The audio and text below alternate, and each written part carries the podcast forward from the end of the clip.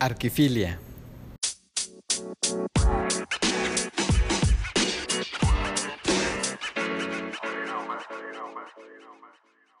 Soy Guillermo Evia, soy arquitecto chileno, me gradué de la Universidad Católica el año 2011 y en el año 2020 eh, eh, de un máster en la Universidad de Columbia en Nueva York.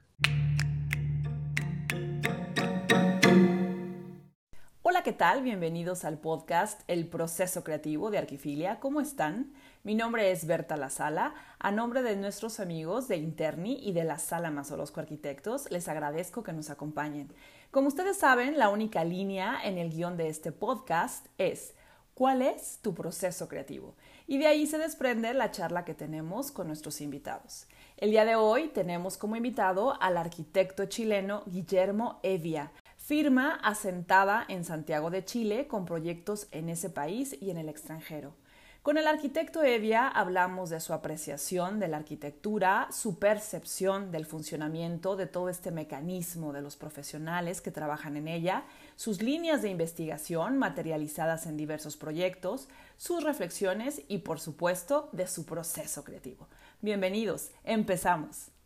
Estupendo, muchas gracias Guillermo, pues bienvenido. Hablas de la arquitectura y de la construcción. Dices que, bueno, los edificios son más interesantes cuando se construyen, se cristalizan esos proyectos. ¿A qué te refieres con esto? A ver, em, existe una, una arquitectura que, muchas veces está pensada como eh, para no ser construida y mantenerse deliberadamente en ese estado.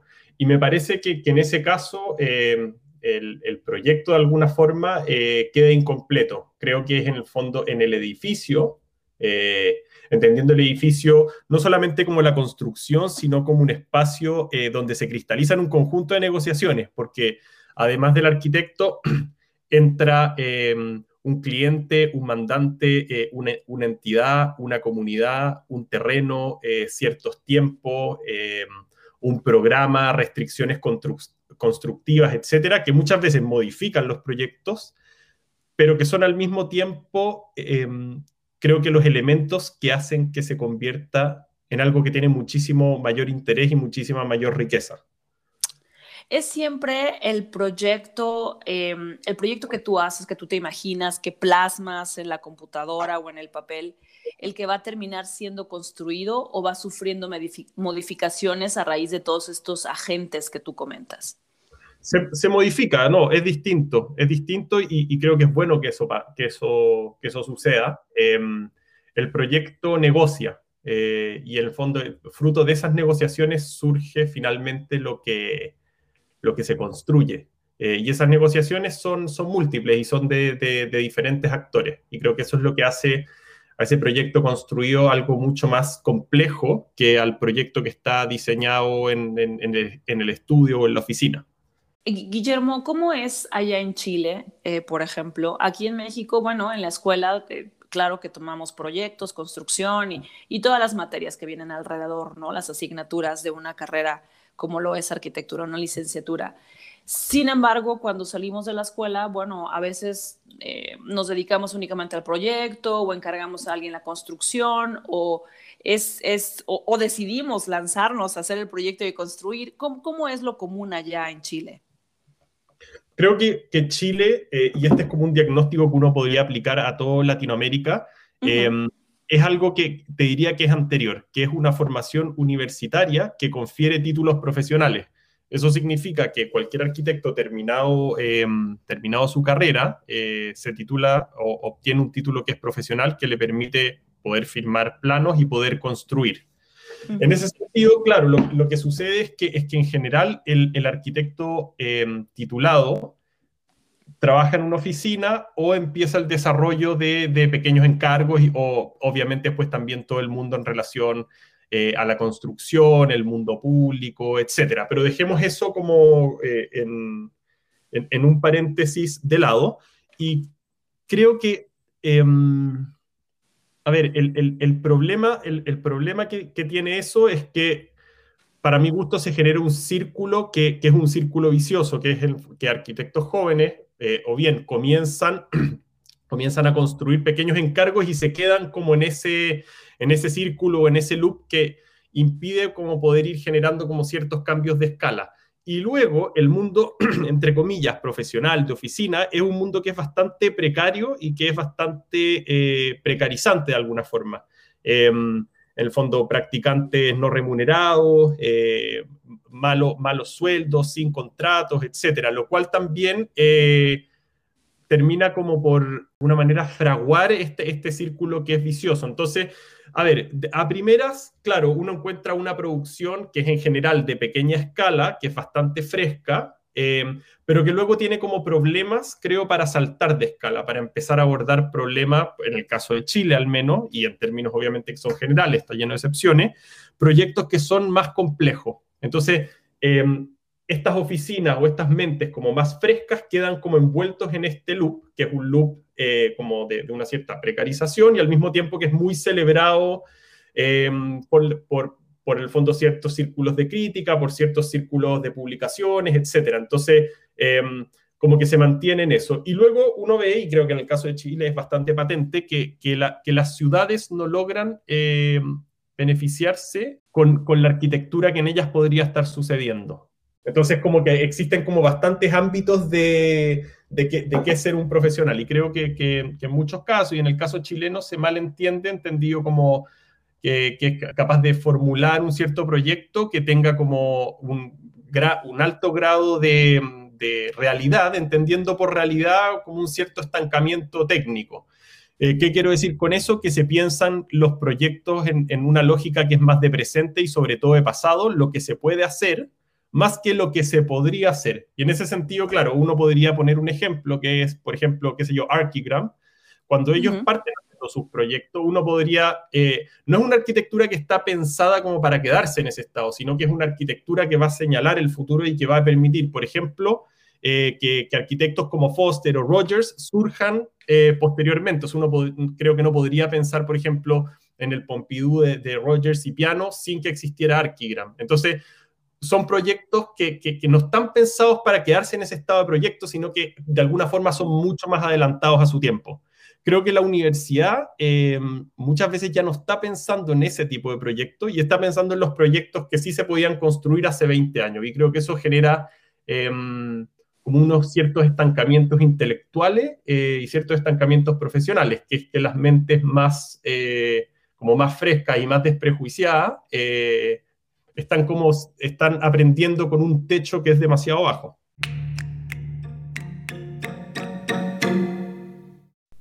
Cabe en el mundo de los conceptos. Proyectos de intervención, proyectos de investigación que después se convierten en proyectos únicos o especiales como la casa rodante, espacios efímeros, los pabellones, el juego de niños, y cómo estos conceptos posteriormente son los detonantes de una arquitectura habitable. ¿Escuchamos? Me vino a la mente algo también que leí que decías la arquitectura en movimiento, llevar la arquitectura a otros lados. Eh, ¿Cómo pensaste eso? Y estoy hablando de la casa rodante, por ejemplo. Eh, ¿Cómo se te ocurrió? ¿Por qué la idea? ¿Qué, ¿A dónde quieres llegar? ¿Qué es lo que pasa? ¿Es un solo proyecto? ¿Va a ser repetitivo? ¿Qué pasa con eso? Claro, mira, te diría que, que, esa historia de alguna forma eh, es parte de, de la, de, de, la ida a Nueva York. Yo tenía en Santiago una, una oficina eh, y me estaba yendo eh, más, o menos, más o menos bien con, con, con, con proyectos, etcétera. Pero me parecía que, que de alguna forma había caído como en, en, una especie de zona de confort. Em, en ese sentido, como que me pareció bueno hacer una pausa, dejar como toda la oficina em, congelada y partir eh, o volver de alguna forma a la academia, con el objetivo em, de, un poco romper ciertos prejuicios, eh, exponerse en el fondo como a nuevas bibliografías, a nuevas formas de hacer las cosas, etc. Y ahí en el fondo, al, al poco tiempo, uno se encuentra eh, trabajando como en otro tipo de, encargos y en otro tipo de problemáticas. Y la idea del movimiento surge primero de, un proyecto que, hacemos junto, junto a Alex Woodbalker, em, que es un proyecto de uno em, de, que, se llama Plugin Floating Communities en el río Hudson, que son en el fondo un conjunto de, digamos, como barcazas que tienen edificios sobre ellos en un sistema modular, que en el fondo van navegando por los distintos pueblos a lo largo del Hudson. Entonces, esa posibilidad de entender que el edificio em, no es como el, el, campo principal y central de la arquitectura, sino que eh, si uno entiende la arquitectura como un espectro que es mucho más amplio, se encuentra como en un punto intermedio, entendiendo que hacia un lado está como toda la escala que uno podría llamar de dispositivos, pasando como a dispositivos de una cierta escala hasta como dispositivos como, eh, personales o relativos al cuerpo. Y después existe toda una escala que son, que son los sistemas. Entonces esta idea como del movimiento es algo que va como entre estas dos escalas y permite entender que también el edificio no es eh, ese elemento, em, podríamos decir, estático, fundado eh, en el suelo, etcétera, y romper como con ciertas... Eh, como con ciertas condiciones que muchas veces se le dan y pueden ser efectivamente entidades que son eh, efímeras, performativas, etcétera. Y con eso no es que uno está inventando algo nuevo, existe una tradición gigantesca de eso, nuevamente como eh, desde Archigram, pasando eh, por John Hejuk, y qué sé yo, Aldo Rossi con, con, su Teatro del Mundo, etcétera. Entonces ahí hay como una posibilidad que, que, a mí al menos me parece bien interesante en un contexto sobre todo como, como el de Chile, donde, y ahí nos vamos al proyecto de Casa Rodante, que es un proyecto que es, que es cultural.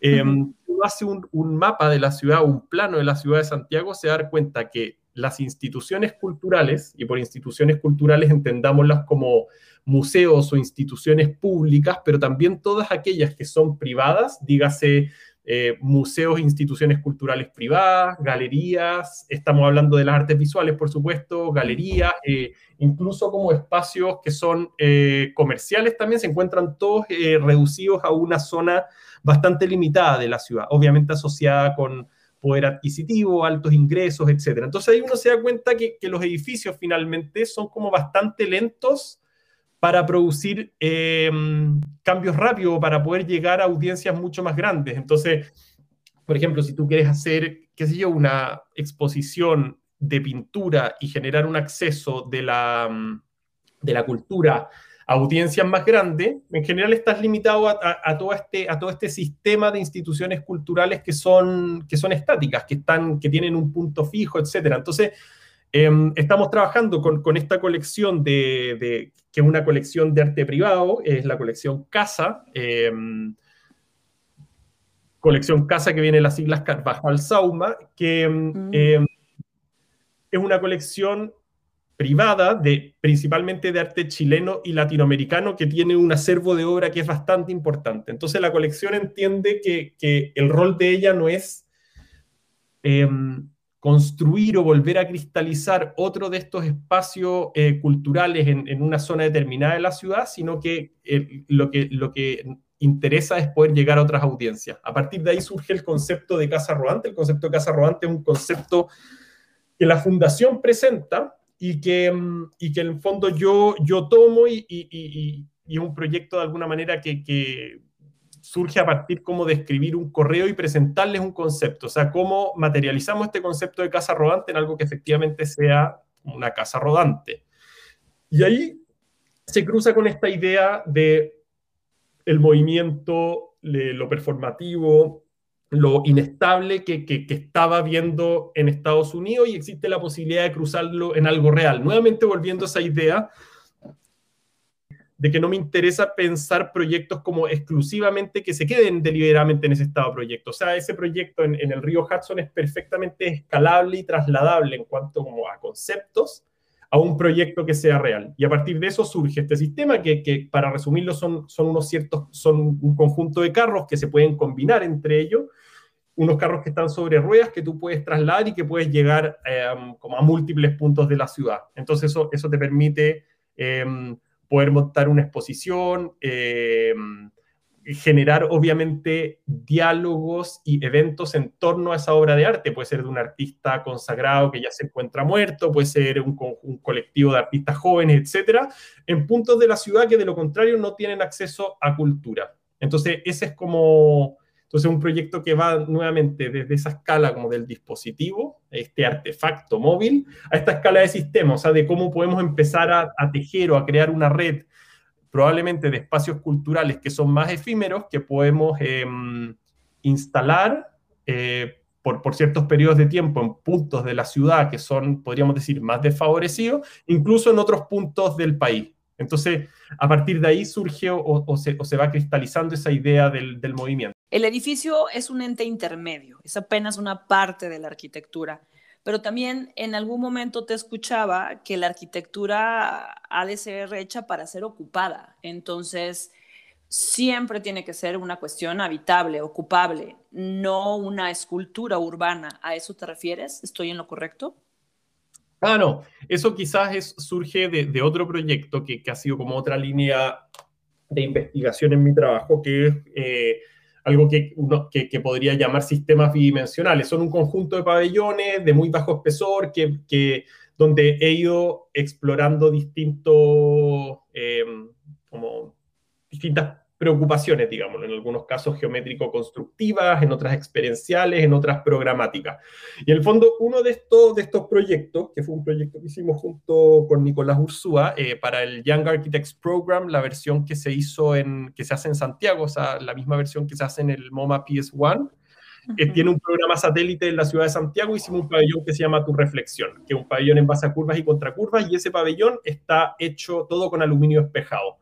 Lo que pasaba y que ahí a, mí por lo menos me, me hace como el clic de entender el rol público que puede tener una obra de arquitectura es que cuando ese pabellón está instalado y lo, terminamos de construir, eh, estamos eh, nosotros nomás, y está el pabellón ahí, claro, tiene como un cierto interés, se producen reflejos, etcétera, refleja el entorno, etcétera. Pero queda en una condición obviamente que es escultórica. Al día siguiente, cuando el pabellón se abre al público, empiezan las dinámicas más interesantes de él, que es en el fondo cuando se vuelve, entre comillas, habitable y empieza como, empiezan grados de interacción que los, que los provoca ese usuario que está de alguna manera eh, desvinculado de las motivaciones conceptuales que tiene ese proyecto. Entonces, claro, llega, llega esa persona y esa persona empieza a interactuar con ese pabellón eh, de una forma que es única y que no, y que no importa mucho eh, todos aquellos, eh, yo lo llamo imaginarios, que dieron lugar o que informaron a ese proyecto. En el fondo, un conjunto, una colección de, de, distintas, qué sé yo, piezas de arte, fragmentos de cine en este proyecto son muy relevantes, etcétera que, que, de alguna forma ese nuevo usuario, a ese, qué sé yo, padre que llega con sus hijos que están en bicicleta y paran ante esto y empiezan a interactuar, etcétera, no tienen idea ni les importa. Y ahí empieza como una dimensión pública del edificio, que creo que es la dimensión pública que tiene, qué sé yo, cualquier edificio, cualquier obra, etcétera. Hiciste una síntesis, era una especie de jarrón Savoy y era en un espacio que, que, justamente tenía estas curvaturas. Eh, también hablabas algo sobre espacio fluido. Entonces, eh, vi claramente que la geometría, bueno, pues no era por ahí el asunto. Entonces, eh, no sé si hace referencia a esto, por ejemplo, ¿no? Ese proyecto em, es parte de esa, de esa, digamos, línea de investigación, de esto que yo llamo sistemas bidimensionales. Parte con un pabellón que es de madera, de, de, placas, eh, de placas de terciado o, o qué sé yo, de, de panel contrachapado, uh -huh. eh, que se ranura y que se vuelve completamente curvo. Ese proyecto eh, sigue evolucionando hasta este que te comentaba ahora, que es tu reflexión del Young Architects Program. Y después a mí me invitan a participar, eh, como a proponer una suerte como de refugio. Era como un, una invitación que es bastante amplia y por eso me pareció bien interesante. En, en un contexto de, de, de, lo que podría ser una especie de muestra como de, mm, de diseño, eh, interiores, etc. Eh, entonces, claro, había como una persona que hacía como eh, uno de estos pabellones una especie como de cocina. Uh -huh. Y lo que a mí me interesó ahora era como cómo esta, esta investigación que, que estaba, te diría, en ese, en ese momento en un plano que era estructural material, ¿no es cierto? La madera, después el, aluminio espejado, etcétera, uno lo podía cruzar ahora con un programa. O sea, esa posibilidad de, de, de entender que un programa doméstico, pongamos como eh, una pequeña vivienda, refugio, unidad res, residencial, etcétera, colisionaba con estas geometrías. Entonces, obviamente, lo que, lo que aparece ahí, que también es, qué sé yo, un tema que, que, que ha sido también recurrente en mi trabajo, me interesa, es la idea del espacio fluido, es que obviamente estas, estas geometrías eh, creo que pierden parte de su interés si es que uno le empieza a poner tabiques y puertas. En el fondo se vuelve una cuestión como, eh, no sé, muy convencional. Entonces, efectivamente, como estas curvas y contracurvas, en la medida en que tú alargas, las vuelves más profundas, etcétera, puedes ir generando distintos grados como de intimidad. Entonces, la, qué sé yo, la cama queda metido en una de estas curvas que es mucho más profunda, entonces queda más, más privada. El baño en una todavía más profunda, mientras que, qué sé yo, el espacio de estar o, el área de trabajo queda en una mucho más abierta. Y entre estos distintos lugares van teniendo em, como distintas relaciones eh, podrían ser programáticas y también ciertas relaciones o vínculos visuales que confieren esos grados de intimidad. Entonces, eh, eso me, ese pabellón que, que, tú mencionas me permite como avanzar esas ideas que son desde el punto de vista doméstico y también desde el punto de vista material. Este proyecto eh, en aluminio que yo te hablaba en el, el, del Young Architects Program, que tenía 25 milímetros de espesor, en este caso pasa a ser una plancha de de 2 o 3 milímetros, no me recuerdo bien. Entonces también como que, por eso lo entiendo como, como esto, esta idea como de, de sistemas que, que, existen un conjunto de, de, reglas que tú puedes ir variándola y puedes ir dando eh, resultado a proyectos bastante distintos entre ellos, a pesar de que los principios son los mismos. Esta idea de trabajar con elementos bidimensionales en base o que se estructuran en base a curvas y contracurvas vi algo por ahí de juegos, unos juegos para niños, un proyecto también que hiciste de unos juegos eh, em, eh, muy curvos, con, con unas, eh, una especie de aros cerrados. cuéntame un poco más de esto. Es un proyecto también que me pareció muy interesante. Claro, es, es interesante ese, ese, proyecto porque está como en un punto que es intermedio entre, entre estos sistemas que podríamos decir como bidimensionales, que han funcionado en algunos casos como lo, lo que llamo activadores urbanos, y la idea como de escalarlo hacia un sistema. Del, en el fondo la invitación es, es, una invitación a desarrollar una especie como un juego que está en una condición, por un lado, de juego de niños, que tenga un rol que es eh, pedagógico, y lo desarrollamos junto con la Fundación Nube, que cruza arte con educación, y que tenga también como tuviera un, cierto interés en sí mismo, o sea, como al no estar en uso habitado, ya tiene un interés en sí mismo como obra, ya sea como, qué sé yo, eh, geométrico, material, lo que sea, era como una invitación que era abierta y que después, obviamente, em, tuviese como este, este, este rol que es del juego y el fondo el juego como una instancia que es pedagógica y no solamente como algo... Eh, exclusivamente de ocio. Entonces hay un poco la tesis que surge y nosotros teníamos eh, un espacio que, que, por suerte cambió, que uno era un espacio asociado a una de estas instituciones culturales que te digo. La institución cultural no quiso quedar con este juego en, en su plaza, entonces nos tuvimos que mover una plaza de ese vecindario. eh, y lo interesante fue que ahí habían unos juegos de niños. En Chile, por lo menos, eh, los juegos de niños es digamos, una especie como de tipología de juegos entre plástico y madera que se repiten por todas las plazas de Chile. Eh, son todas iguales, está lo mismo el clima, si es que llueve mucho, si es que llueve poco, si es que hay mucho sol, si es que no hay sol, o sea, eso es como una cuestión que se copia y se pega. Y obviamente ahí uno detecta de alguna forma un problema y el, y el, y el proyecto se plantea como una crítica a eso. O sea, como que algo tan importante como, como el juego en espacios públicos y asociados a niños no puede ser una cuestión que uno deja tan a la ligera como... Eh, una compra que se hace una empresa y se instala, hay una oportunidad ahí de, qué sé yo, de proyecto. Entonces lo que nos interesa es, eh, hay un trabajo de participación con la comunidad que es bastante complejo, que va dirigiendo la fundación y en la que fuimos participando, eh, se hacen, qué sé yo, talleres, etcétera, pero eso es como, creo que es como una conversación aparte, entonces la dejaría como en, un paréntesis. Y em, proponemos este, este juego que es en el fondo, es una especie, em, a ver, está, está mirando como cierto, cierta, ciertas obras de, de, mm, de, Isamu Noguchi, sobre todo como aquellas que, que, trabajan como con el suelo, con la topografía, entonces este es como un suelo curvo que es blando, hay como al, algunas piezas de él que, que, son, son bastante literales de eso, y luego está este... Eh, se llama como cuerpo enredado, es su nombre, que es en el fondo es un cuerpo, en este caso un cuerpo metálico, podría ser una especie como de reptil o una, una suerte como de pequeña montaña rusa o como ese, o rememorando ese tipo de, de estructuras asociadas como a la entretención, o una especie como de estas mangueras cuando se desenvuelven, o sea, como que evoca sí, sí, sí. Ajá. cosas sin querer ser metafórico, pero, pero en el fondo como que tiene esa sugerencia y es la idea de, de, de construir este que es un sistema, un sistema abierto. En fondo nosotros no sabemos cómo va a ser la reacción de los niños a este juego. No un juego que tiene instrucciones, no es un juego que tiene una forma a priori de enfrentarse, como, no sé, eh, el columpio se le pueden dar muchas formas bastante creativas de usarlo y uno lo ve, pero, pero en el fondo las instrucciones del juego es que uno se siente y se echa vuelo, ¿no es cierto? Y en eso hay una experiencia que, que es maravillosa.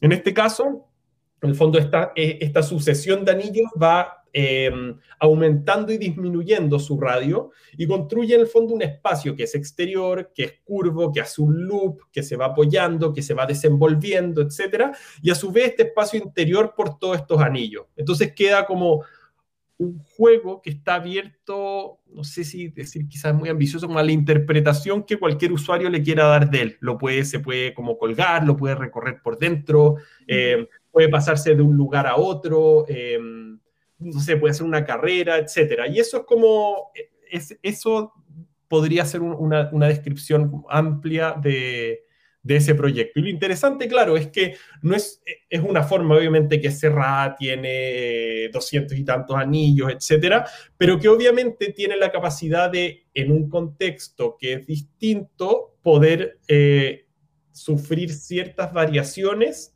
para adaptarse a ese a ese lugar, en el fondo en función de su geometría, de su estructura, de su suelo, etcétera, y poder como plantearse como una respuesta distinta a una comunidad distinta. Y luego entenderlo como un sistema que se puede también ir replicando, pero con variaciones, que eso es como algo que me interesa bastante.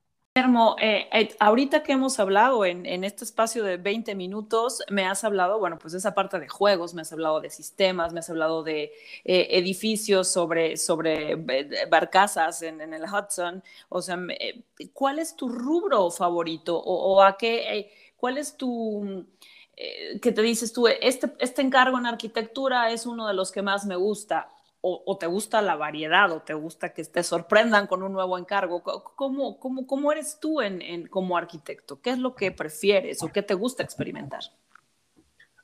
Buena, buena pregunta. Eh, mira, yo te diría que más que, que, un, que, un, programa, un cierto tipo de proyecto o tratar de definir, eh, pongámoslo como, como en términos superficiales, un cierto estilo o una cierta estética, etcétera, que podría ser como, o insistir como siempre sobre un mismo tema, lo que me interesa son como proyectos que permitan llevar a cabo un cierto desarrollo que es conceptual.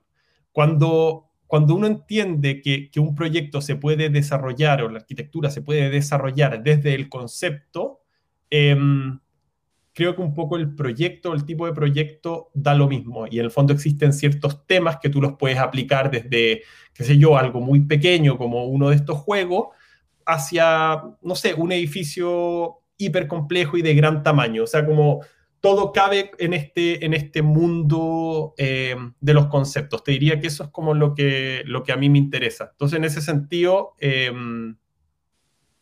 si hay diversidad, como excelente. Eh, si es que la escala crece o no, estupendo también.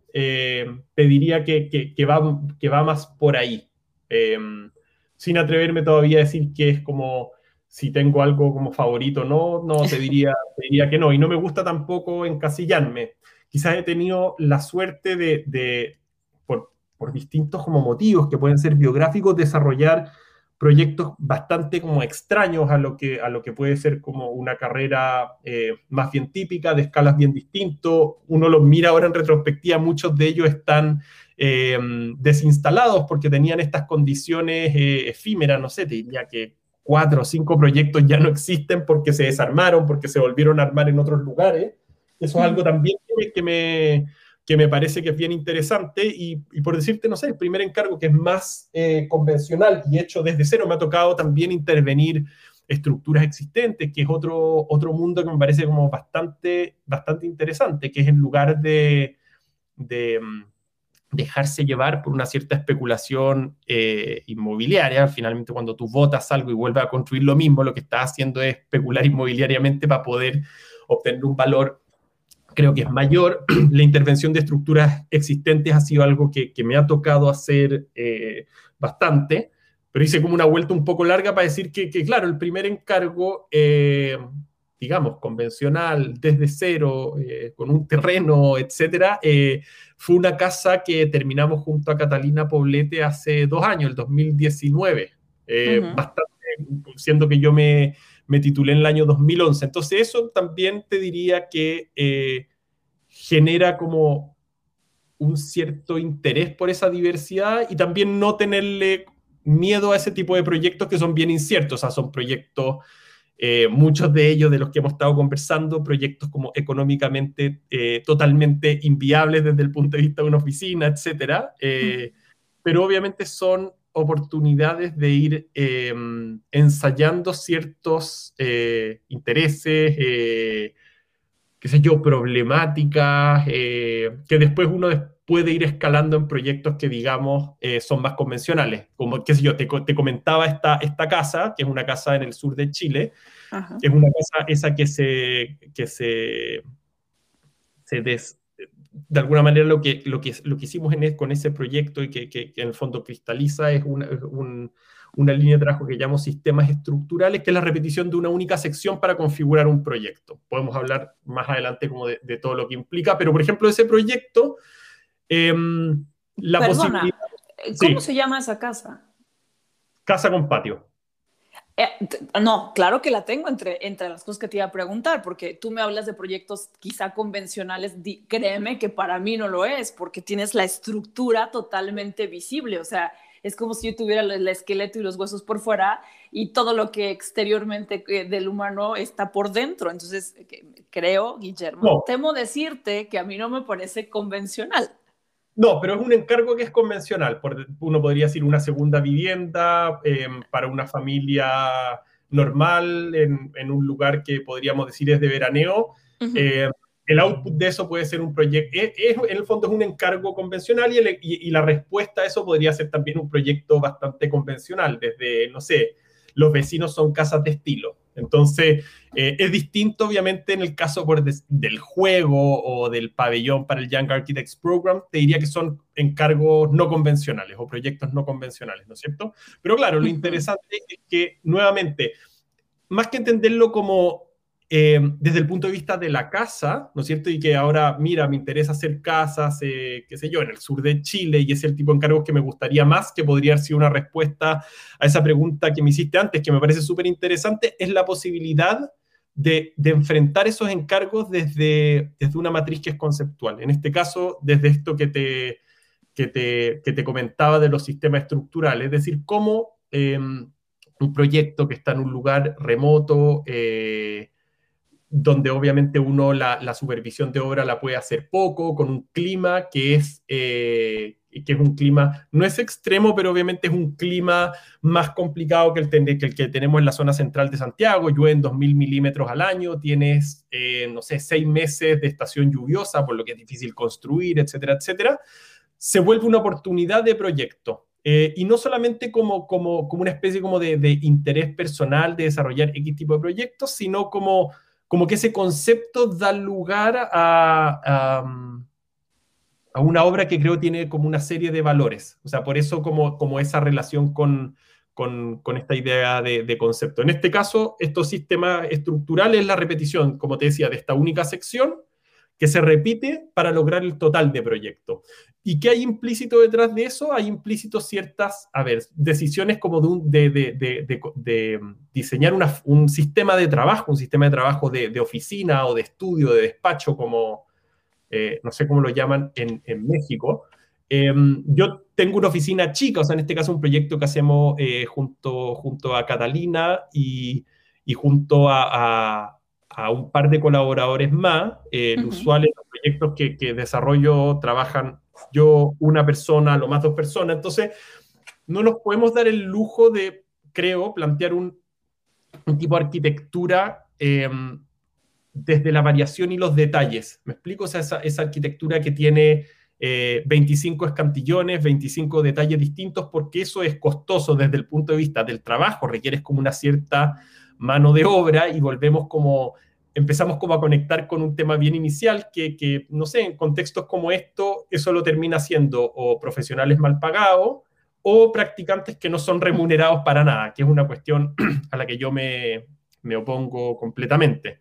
Entonces, lo que uno puede hacer, uno junto con, con uno o dos arquitectos más, es desarrollar un sistema de trabajo. Y en ese caso es desarrollar una sección, para ir un poco al grano, porque me, me, alargo un poco, desarrollar una sección con mucha intensidad, eh, es decir, una sección con alto grado de detalles y que luego eso se repite en el proyecto y empieza a tener como pequeñas variaciones, que la altura de la ventana cambie un poco, que en el fondo el tabique eh, empieza a ser un espacio que, que, que, toma el corte entero, que se divide, qué sé yo, por una cierta circulación, como cosas muy menores. Entonces eso te permite Em, diseñar y construir un proyecto que eh, tiene un alto grado de complejidad, pero que ese grado de complejidad va dado por esa intensidad de solamente esa sección. Eh, y lo que te quería decir, como esa idea de trabajar con, ese, con, e, con, con, estos sistemas estructurales, que una única sección que se repite, lo ensayé en un proyecto que se llama Domo Invertido, que Domo Invertido fue un concurso privado muy mal pagado, o sea, te podría decir, o sea, muy mal porque, nada, era un proyecto muy sencillo, organizado por, por la Agencia de, de, Sustentabilidad de Chile, el Festival Lollapalooza, una cuestión como que iba a durar, bueno, duró tres días, o sea, imagínate hacer un proyecto para que dure tres días. Entonces, encontrar como, como cuáles, eh, por dónde se terminan pagando esos proyectos. Entonces, la posibilidad de, de ensayar... Eh, ciertas ideas o ciertos conceptos que de lo contrario es muy difícil. Entonces, en ese caso, volvemos una única sección, se repite radialmente y esa sección de, cada uno de estos, de estos marcos se sostiene en el fondo una catenaria. Esa catenaria, cuando tú la, la rotas en 360 grados, se vuelve un conjunto de cables que arman un domo invertido y sobre ese domo invertido dos toneladas de, de plásticos que se recoge del mar, que era, era el encargo, era trabajar con una tonelada de, de desechos plásticos marinos. Y, y, ahí, ahí en el fondo o, se, se, realiza un pabellón para un festival que busca producir como eh, en, en, este como ambiente como de ocio y de pasarlo bien, como una cierta alerta de, de, de ciertas cosas que están pasando y que la arquitectura puede ser... Eh, un agente que puede visibilizar eso. Y eso también, al, al, ser un concepto lo que, lo que da lugar a ese pabellón, tú puedes desarrollar después un, un proyecto que es una casa eh, para una familia, una casa de descanso para una familia. Eso es como lo que a mí me interesa.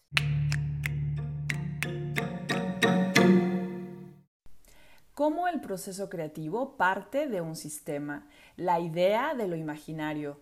¿Cuándo es que la arquitectura se enriquece? Escuchemos a nuestro invitado Guillermo Evia. Em, de un sistema, te diría, del diseño sí. de un sistema que te, que te permite eh, enfrentar encargos bastante diversos, tanto, eh, qué sé yo, como en su duración en el tiempo, como en, en, las realidades económicas implicadas, en los clientes, etc. Y te diría que otra cosa, como, como hablando como del, qué sé yo, del proceso creativo, sí. eh, mucho es la idea de, lo, de algo que llamo los imaginarios, que, te, lo comenté como a la pasada en el proyecto del Young Architects Program, que es, es una colección eh, de intereses, una colección de intereses, que sé yo, piezas de arte, fragmentos de cine, piezas literarias, etcétera, son conjunto eh, de... Eh, no sé, como de estos mundos que, que, empiezan a informar cada uno de estos proyectos. Y más que ser referentes, funcionan como, como las bibliografías de este proyecto. Creo que, que hoy en día en el, en el, mundo de la arquitectura hay como bastante oportunismo en, en tratar de parecer original, es decir, descubro el trabajo perdido de un artista, qué sé yo, en, en el otro hemisferio, uh -huh. yo tomo, no se lo muestro a nadie, como que lo descubro, me lo presento una persona, etcétera, como que lo saco de su contexto y lo hago aparecer en un lugar distinto. Y a, partir de eso, claro, aparece como, podría ser como una obra que es bastante original. A mí me interesa en ese sentido ser como bastante honesto intelectualmente y declarar las cosas que uno está mirando, entendiendo, por un lado, que creo que la arquitectura se enriquece cuando se inserta en, un ámbito cultural que es mayor, o sea, que no es, eh, podríamos hablar como sobre la autonomía y la no autonomía de la arquitectura, que ese ya es como, claro, no sé, nos metemos en un, en, un tema complejo, fangoso y, y de quizá eso a Eisenman, que, que como que, que, ha teorizado mucho eso, que es increíble, pero uno entiende que, que, finalmente está conectado y forma parte como de cosas, de cosas mayores. Em, a mí me interesa mucho esa idea de lo imaginario y, nuevamente este conjunto em, de distintas piezas que, sirven para informar ciertos proyectos, para informar el, el, proceso que da lugar a esos proyectos. ¿Por qué? Porque, por ejemplo, muchas veces, no sé, como un cierto fragmento del cine o de ese montaje em, es mucho más potente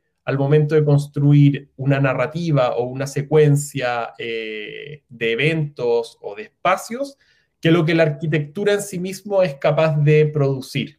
Eh, no sé si me, explico con eso. Entonces, sí, uno sí, por supuesto.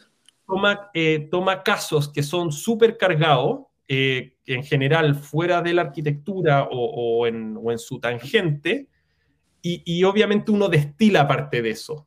Eh, entonces, no, no tienen la intensidad de ese caso original, y por eso el caso se declara, pero creo que sí sirven para darle mucha más intensidad a lo que uno está trabajando. Y obviamente son, o, te sirven también como una hoja de ruta durante el desarrollo, o sea, eh, son casos a los que uno vuelve, etcétera, no sé, eh, me imagino cuando uno está escribiendo algo, va volviendo como a cierta, como a ciertas piezas que son, que son importantes, ¿no es cierto? Que uno va viendo y que, y que, que te, te, sirven para, para ir dándole o retomando el curso eh, en, esa, en esa navegación. Y la siguiente pregunta ya se la hicieron ustedes mismos. Escuchemos la respuesta de nuestro invitado. Reflexionemos. Guillermo Evia, ¿para qué haces arquitectura? Qué buena pregunta. Eh, no sé, no sé si lo, no sé si lo había pensado. Em, como, no sé, creo que sería como deshonesto decir que solamente como por algo, eh, o sea, como que creo que hay una, dimensión que, podría ser como superior eh, y una dimensión que es totalmente terrenal, es, obviamente una forma para, poder, para poder vivir, ¿no es cierto? Eh, para como... Y por otro lado, claro, hay un interés que es personal, que es que eh, no sé si necesariamente cambiar el mundo, y esa es una discusión como bien interesante que, que, se, que se daba mucho en el máster, eh, como la posibilidad de ir mejorando ciertas cosas a partir de la arquitectura. No, quizás no todo, pero sí quizás ciertas cosas. Em, no, va, como, no sé si vas a cambiar como, eh, o alguien es capaz como de cambiar el curso de la humanidad y por eso como en, el, en el, ambiente súper eh, contextual en el que estamos hablando del COVID, etcétera, donde aparece todo este oportunismo, porque creo que los arquitectos son y somos los más oportunistas que existe, diciendo que la ciudad post-COVID, el mundo post-COVID, no sé qué, y yo sí veo que los edificios se siguen haciendo como más o menos parecido y por eso volvemos ahora a la idea de que el edificio es algo eh, que está en un punto intermedio y que es lo más lento del mundo, eh, lentísimo, o sea, como, qué sé yo, vivimos de la misma forma que hace, no sé, 2000 años, no ha cambiado, no ha cambiado mucho, eh, pero sí existe la posibilidad de ir generando como como mejoras, ir detonando ciertas cosas y sin lugar a dudas, em, eh, cuando, cuando se entiende, creo, la arquitectura desde esta como matriz de los conceptos, se vuelve, se vuelve no algo que, es, no es un servicio social ni, ni, ni, algo como meramente disciplinar, es, la construcción de un conocimiento que es cultural también y que, y que, y que, por, por cultural por cultural, claro, afecta, afecta a la sociedad, etcétera. O sea, como que hay una construcción eh, de conocimiento. O sea, la arquitectura tiene la capacidad de construir conocimiento. Y creo que eso también es, es interesante. Ahora, tu pregunta, como para tratar de responderla, no lo sé, no me lo, no me lo he preguntado, tengo una carrera muy, muy eh, corta y quizás, claro, sería una buena pregunta para tener eh, una pregunta de cabecera, a lo mejor, como para ir siempre pensando. Eh. Te voy a decir algo, fue, fue, yo creo que es el primer arquitecto que se me ocurre preguntarle eso, porque la verdad te estaba escuchando y, y eres entusiasta cuando hablas eh, digo, no porque los demás no lo sean, pero me hablas también de, dije, bueno, eh, eh, habla de la obra en sí misma, de las cosas que, quiere hacer por experimentar él mismo como profesional o quiere tener una injerencia en lo que es la ciudad, ¿no? Pero me encantó lo que me dices y, tampoco era una, tampoco sé que es una pregunta que hay que contestar de forma inmediata, ¿no? Pero bueno, finalmente te agradezco lo que me has contestado, eres muy amable. ¿Tienes algo más que agregar? Yo te agradezco mucho que desde Santiago de Chile nos, nos, nos hayas platicado un poco de ti me encanta y creo que se me hizo corto el tiempo porque la verdad había muchas cosas que te quería preguntar que salen de la misma charla, de lo mismo que me estás compartiendo, cómo te ha ido en el máster en Colombia, este, sí cambió tu vida a partir de ahí, em, no sé, creo que es un parteaguas en tu, en tu cuestión profesional, sé que dijiste modestamente me había ido muy bien aquí en Chile, sé que te ha ido muy bien también antes de eso, entonces bueno, solamente me resta agradecerte. Em, y si tienes algo que agregar para los escuchas del podcast de Arquifilia, el proceso creativo, te lo agradezco mucho. Sí, no, me o sea, como lo que mencionas, como al final sí me gustaría, eh, sí, me, gustaría decirte que, que, para mí efectivamente estudiar ahí fue muy importante y también hacer justicia como de muy buenos profesores que tuve ahí, que sin duda eh, lo interesante como llegar, yo llego como, creo, no sé si era el mayor, o pero sí de los mayores que estaban estudiando. O sea, llegó en una fase que es más, que más tardía a lo mejor de, del estudio usual de, un máster. Em, y sí tuve profesores muy importantes y que, y que fueron súper importantes, eh, a ver, como para mirar críticamente lo que uno va haciendo, para, renovar, eh, para desprejuiciar y, para oxigenar, creo, em, mis intereses, mi carrera, y ahí en el fondo, qué sé yo, mencionar, creo que, el más importante de ellos, que es Bernard Schumi, eh, en fondo que fui a su alumno y después trabajé, trabajé con él en un concurso eh, clave, Juan, Juan Herrero o, o Andrés Jaque, la, dupla de, de Lotec, eh, Ada Tole y Giuseppe Lignano, Em, o, Enrique Walker fueron eh, súper importantes en ese proceso. como si es que el proceso fue relevante o no y logra materializar ciertas cosas, creo que es algo que uno ve como en el tiempo, obviamente, pero desde el punto de vista eh, personal, desde el punto de vista em, como académico o intelectual, fueron como fundamentales. O sea, entrar a un taller o una sala y darte cuenta que hay cosas que no tenías idea que existían, es eh, una experiencia que totalmente al contrario ser frustrante es fabulosa y es asombrosa, o sea, como que todavía hay como tanto que aprender, quizás uno, uno se da cuenta de lo poco que sabe y eso, eso es algo que también es como, es bastante liberador y es bastante estimulante. Entonces sí te diría que, que fue, al menos para mí, una experiencia fundamental.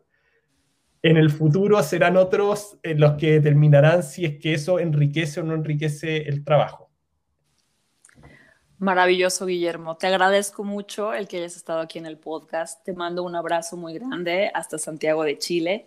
Mil, mil gracias por tu tiempo y pues estamos aquí en, el, en Arquifilia. Mil, mil gracias. Gracias a ti, Berta. Y bueno, qué rico haber estado eh, virtualmente en México eh, nuevamente. En Guadalajara, Jalisco, además. Sí, es Guadalajara, Jalisco. Un abrazo hasta allá. Estés bien. Chao. Gracias. Bye. Bye. ¿Y qué les pareció el arquitecto Guillermo Evia? Los invito a compartir su opinión en nuestras redes sociales de Arquifilia. Gracias ya a quienes se han comunicado con nosotros. La gran mayoría por Instagram contestamos todas y cada una de sus opiniones. Espero que les haya parecido tan interesante como a nosotros este episodio. Me hizo pensar mucho sus ideas sobre la extrapolación de conceptos, sobre buscar un sistema. ¿Qué opinan de los edificios son bastante lentos para poder llegar a otras audiencias? Muchas gracias por haber estado con nosotros. Gracias a nuestros amigos de Interni y de la Sala Mazorosco Arquitectos por ayudarnos a hacer posible este podcast. A ustedes, por supuesto, por acompañarnos. Mi nombre es Berta La Sala y les deseo, como siempre, salud y bienestar para ustedes y sus familias y que todos sus proyectos se construyan. Hasta la próxima.